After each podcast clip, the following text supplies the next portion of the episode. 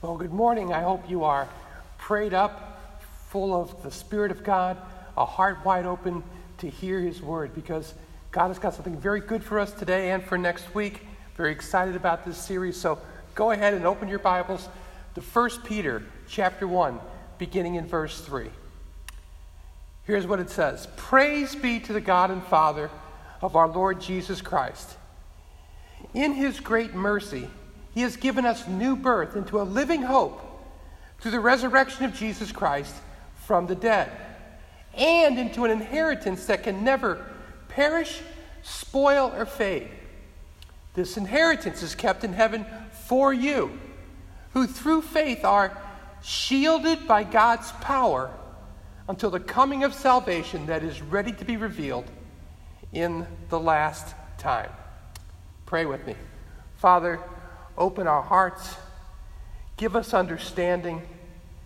We expect, Lord, by your Spirit, that you will challenge us today. Reveal something to us, Lord, about how we're to move down the path in obedience to you. We're trusting you for this. In Jesus' name, amen. The safest place on earth is the U.S. Bullion Depository. Now, you know it as Fort Knox because it was built on land adjacent to that army base. It houses $137 billion worth of gold, 5,000 tons of precious metals, all behind a 22 ton door. The combination to that door has been disseminated to 10 different staff people, and each person has a parcel code. No one person knows the total code. The code has to be inserted by one person at a time, and behind that door, in the treasury, is the safest place on earth.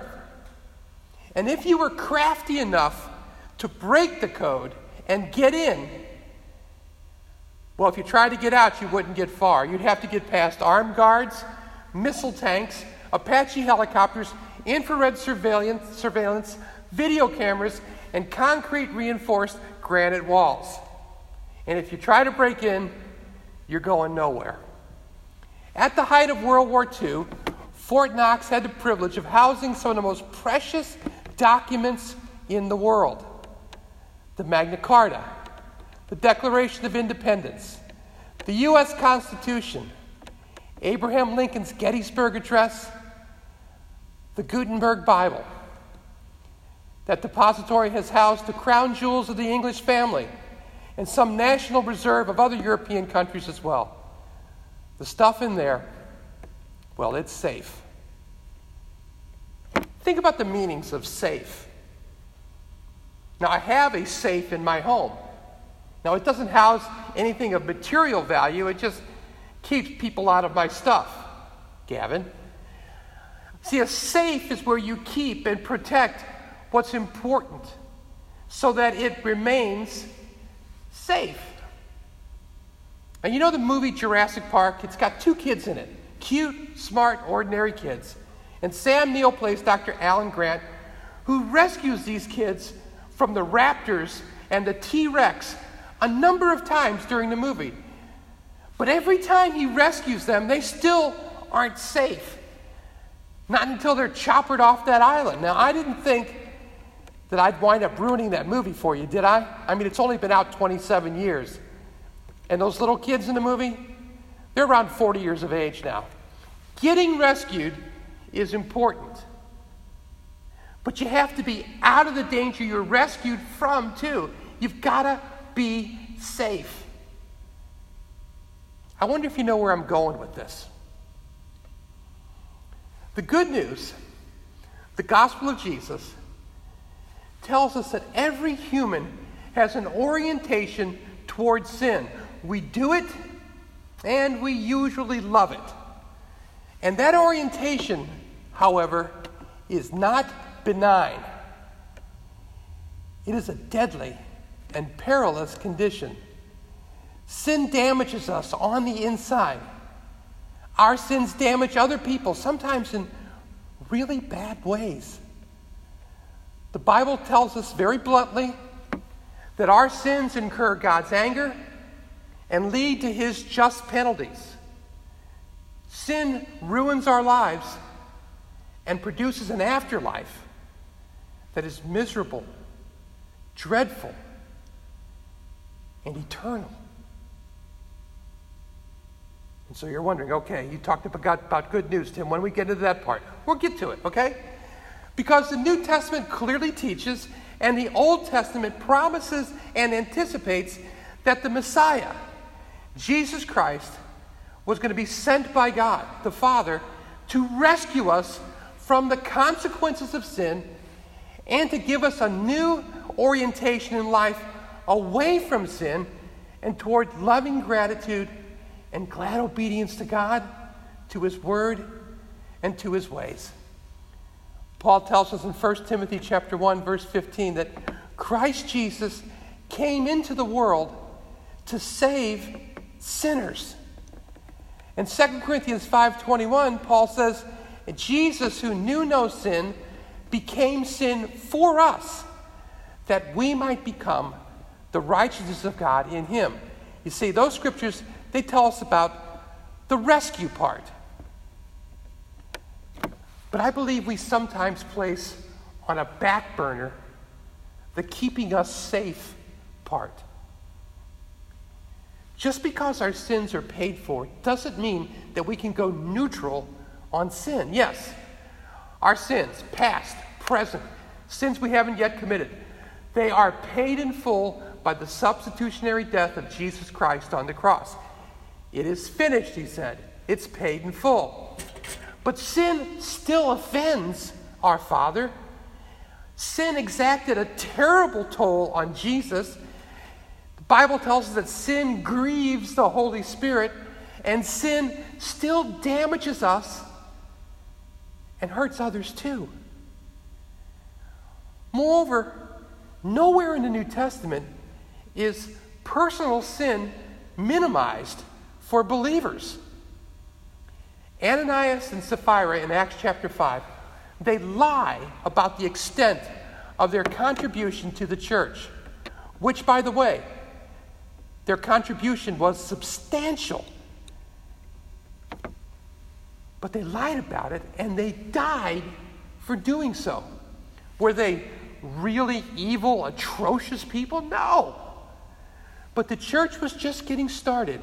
And God used them as an unforgettable example that sin is still sin and it's lethal as well as offensive. You see my point? God doesn't rescue us from the T Rex to let the raptors eat us for lunch. He rescues and He keeps us safe. So, here I am. I was lost, dead in my sins, and now I'm found and rescued and forgiven and accepted by my Father. But sooner or later, the question comes could I lose all that? The answer is yes, I could. Anyone could. But please hear the next thing I say God won't lose me, He keeps safe those He saves. Could I lose it? Sure, I could. God won't let me. He won't lose me. He keeps safe those he saves. Now, some of you may be aware that there is a discussion among Christians over the question if someone is saved, are they always saved or can they lose their salvation? And there are indeed certain passages in the New Testament that might seem to indicate that a person may come to faith in Jesus, as a result, have their sins paid for, and then at a subsequent time re enter a condition of sinfulness so extensive that they are now unsaved and lost again. And some great, smart, seasoned Bible scholars come to that conclusion. Now, it's beyond our purpose here this morning to unpack and get into all that discussion. But I humbly declare to you that I am tasked by the Holy Spirit this morning to announce to you that there is clear and ample testimony in the New Testament that God's settled intention is not only to save sinners, but to keep us safe and bring us all the way home. And because I'm addressing a group of fellow humans, I know that you are involved to some extent with thoughts, actions, and attitudes that you yourself would admit are incompatible with a heart that loves God and believes in Jesus and wants to serve Him and reach others. And, and you wonder, is God okay with that? You wonder as you look into sin in your life, is He still okay with me? Does He have some sort of plan to straighten this out, to straighten me out? I'm telling you this now, and you need to believe it because the Word of God teaches it. His plan is to keep you safe from the poison of sin, and He has the power to do so. The passage that we read at the opening, let's take a look at it again. 1 Peter chapter 1, verses 3 to 5. He starts off in worship. Praise be to the God and Father of our Lord Jesus Christ. He's worshiping God. And then he talks about the rescue. He says, In his great mercy, he's given us new birth into a living hope through the resurrection of Jesus Christ from the dead. But he goes on, verse 4 and into an inheritance that can, hear this, never perish, spoil, or fade. This inheritance is kept in heaven for you, who are through faith shielded by God's power until the coming of the salvation that is ready to be revealed at the last time. Paul's worshiping God and he's saying, Praise be to God because he's rescued us and he's keeping us.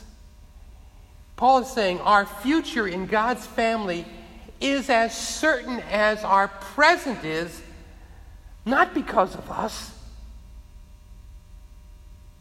but because of him. That's what Peter says here. He has given us new birth into hope and into an inheritance that cannot perish, spoil, or fade. And why can't it be lost? He says it is kept in heaven for you who are through faith shielded by God's power until the coming of the salvation that's ready to be revealed in the last time. We trust in God. We put faith in God and His, in His gospel to save us. And through that same trust, through that same faith, we are shielded by God's power until we get all the way home. All of us Christ followers have a story of how circumstances occurred and we found ourselves lost and in need of God, and we heard about Jesus, and, and, and we, we want to turn to Him, and we want to turn away from our sins, and we accepted Him as our Savior and asked Him to accept us and give us new life. It's called your testimony, right? And we all have a story about how that happened to each of us. And it really happened. And we tell it. But sometimes later it occurs to us all that it didn't just sort of naturally flow that way. Yes, I did something. I accepted Jesus' offer of his love and his acceptance and his forgiveness. I did that. I accepted it. I received him. But why did I? Did I all of a sudden get smart? Did I make myself humble? Did I just kind of blossom and mature and open my eyes? No. God did something first. He came looking for me. He opened my blind eyes. He changed He changed me before I ever wanted to change one thing for Him. The Apostle Paul writes in Ephesians 2, verse 8, he says, For it is by grace that you've been saved through faith. And this is not from yourselves, it is the gift of God. Even our faith, he tells us, was given by Him so that I could trust Him. It wasn't resident in me, it was foreign to me. But that's what He did for me. That's what grace is. God does something for us that we don't deserve and can never do on our own. By grace, you have been saved through faith, and that faith is a gift. And since then, He continues to give me faith to rely on His power to shield me from sin messing with me and me messing with sin.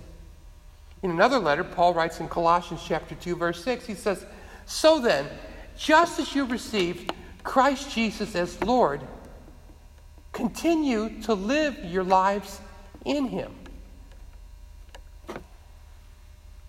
I received Christ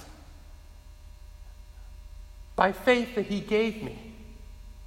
And now he says, walk by that same faith that he gives. And by the way, the Father gave us to Jesus. Jesus talks about this. He talks about this shielding, this protection, because we've actually been given to him by the Father. In John chapter 6, starting in verse 37, he says, All those the Father gives me will come to me. And whoever comes to me, I will never drive away. In verse 39, and this is the will of him who sent me, that I shall lose none of all those he has given me, but raise them up at the last day. For my Father's will is that everyone who looks to the Son and believes in him shall have eternal life, and I will raise them up at the last day. Jesus comes at it in another way in John chapter 10, starting in verse 27. He's talking about himself being the good shepherd, and he says, My sheep listen to my voice. I know them, and they follow me. I give them eternal life and they shall never perish. No one will snatch them out of my hand. My Father, who has given them to me, is greater than all, and no one can snatch them out of my Father's hand. Do you hear what Jesus is doing here? Do you hear what he's saying? Is it building faith in you about what he can be doing in your life? Jesus is asserting the power of the creator of the universe to keep us safe and to bring us home. Okay, let's get real honest here. We know how powerful sin can be. And I'm talking to believers here, people that have claimed Jesus as their Savior. But we still live in this world, and we know how powerful sin can be. We've seen it entice us and lure us. Its power is seen in its addictive qualities. We marry and then blow up our marriages and then marry again and again and never deal with the toxic stuff in us that erodes our passion, our vows, our sacrifice for our spouse. We encounter rage and indignation and bias against or contempt for another human being and then find satisfaction in their misfortune. We give into jealousy. We give into greed. We measure and bemoan our dissatisfaction with life and our frustration with people, all the while forgetting the abundance that we have in Jesus. And we ignore the reality that our life has nothing to do with pleasing ourselves. That's sin at work. And all that sin is powerful. It's a life shaping influence that can indeed run us right off the road. But I believe, and you need to know, that the power of sin has been broken utterly by the exact same hand that saves us. Because of the hand of Almighty God, we are kept, we are safe all the way home. And that way home involves God exercising His power to shift us away from accommodating and desiring sin. That's how God's going to work that in us. He's going to use that power to shift us away from being open to making room for sin in our lives to even having a desire for it. Again, back to Peter the Apostle. He knew that Jesus was the Messiah. He said so. You are the Christ, he told Jesus, the Son of the living God. And then he denied him three times. Peter knew the tenacious clutch of sin. But when we look at his writings, we also realize he experienced, he experienced something much more powerful. Turn to 2 Peter chapter 1, verses 3 and 4. Look what he knows now. His divine power has given us everything we need for a godly life through our knowledge of him who called us by his own glory and goodness.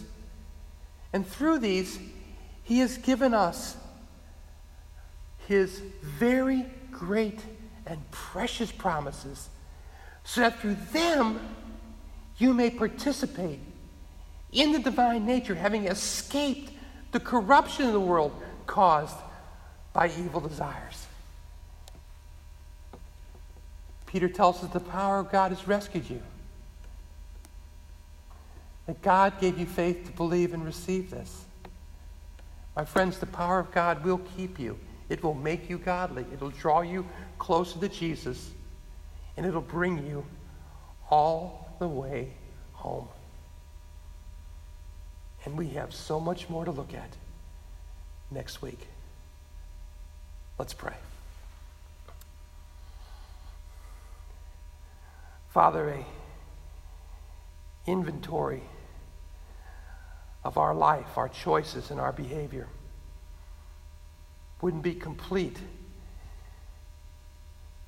if we didn't recognize that there is some prevailing and remaining sinful attitudes, actions, inclinations of heart that we're not free of. We haven't experienced the freedom yet.